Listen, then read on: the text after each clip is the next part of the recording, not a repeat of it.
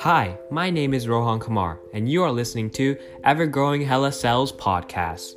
In this episode titled Skloot's Style, we will be talking about how the author effectively presents Henrietta Lacks' story to her audience.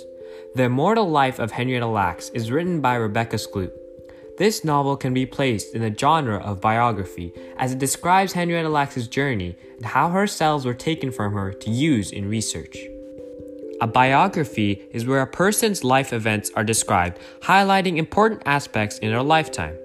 To achieve her purpose of effectively expressing Henrietta's story, Skloot splits the book into three parts. The first labeled Life, which represents the activities which happened during her lifetime. The second one is called Death, which represents the influence of her death to the research of the cells and goes more into Rebecca Skloot's exploration to figure out more information about Henrietta. The third one is called Immortality, and although I haven't read this part, yet I assume that it will start to talk more about her immortal cells and her effect on scientific researchers. This helps to better further her purpose to demonstrate Henrietta's story more influentially by divvying up the sections which helps the reader to focus on the main ideas presented during that part. Skloot's implementation of dialogue adds another meaning towards her novel, since it starts to produce a more engaging tone towards the audience.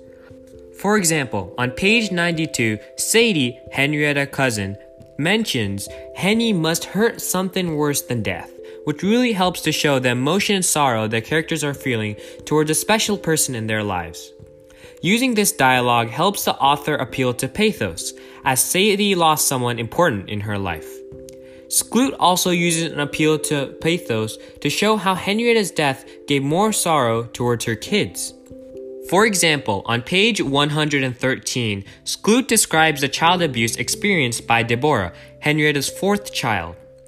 Here, Skloot utilizes derogatory terms, such as abuse, to describe the horrendous life she faced as she was being touched by a man in places she did not like.